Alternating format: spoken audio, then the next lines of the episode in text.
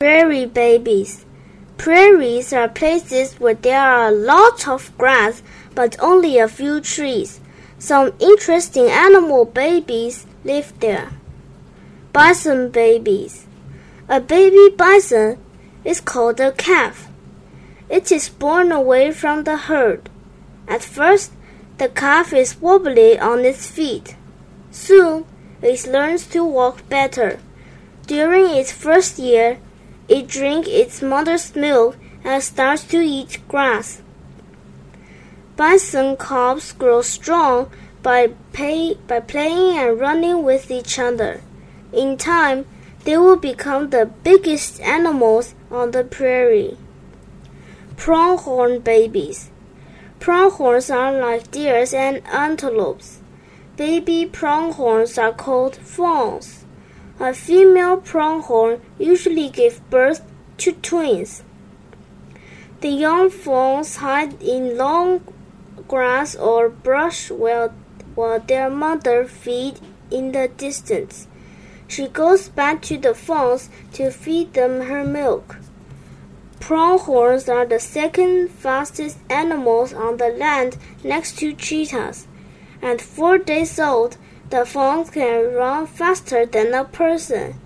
You will break into a sweat trying to keep up with the pronghorn baby.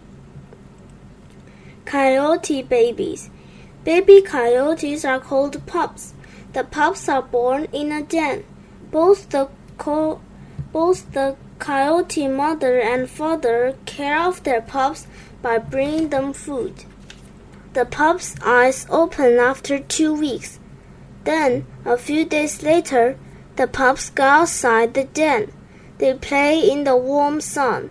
When they are about 10 weeks old, their mother starts teaching them to hunt. Prairie dog babies. Baby prairie dogs are called pups. Female prairie dogs have their pups in underground burrows. At first, the pups are blind and deaf and have no fur. They are not much bigger than your thumb. When they are six weeks old, the pups come out of their burrow to play. When prairie dogs meet, they touch their front teeth together. This is how they recognize each other.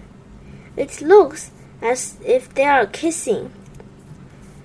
Burrowing owl babies. Burrowing owl babies are called chicks. They made their nests in empty animal tunnels, such as old prairie dog burrows. The father owl brings small animals and insects into the nest. The mother feeds them to the chicks.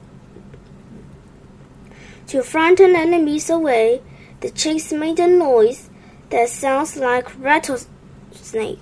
Some of their enemies are snakes, larger owls, and skunks. At first sight, prairies may appear to be just empty, open land.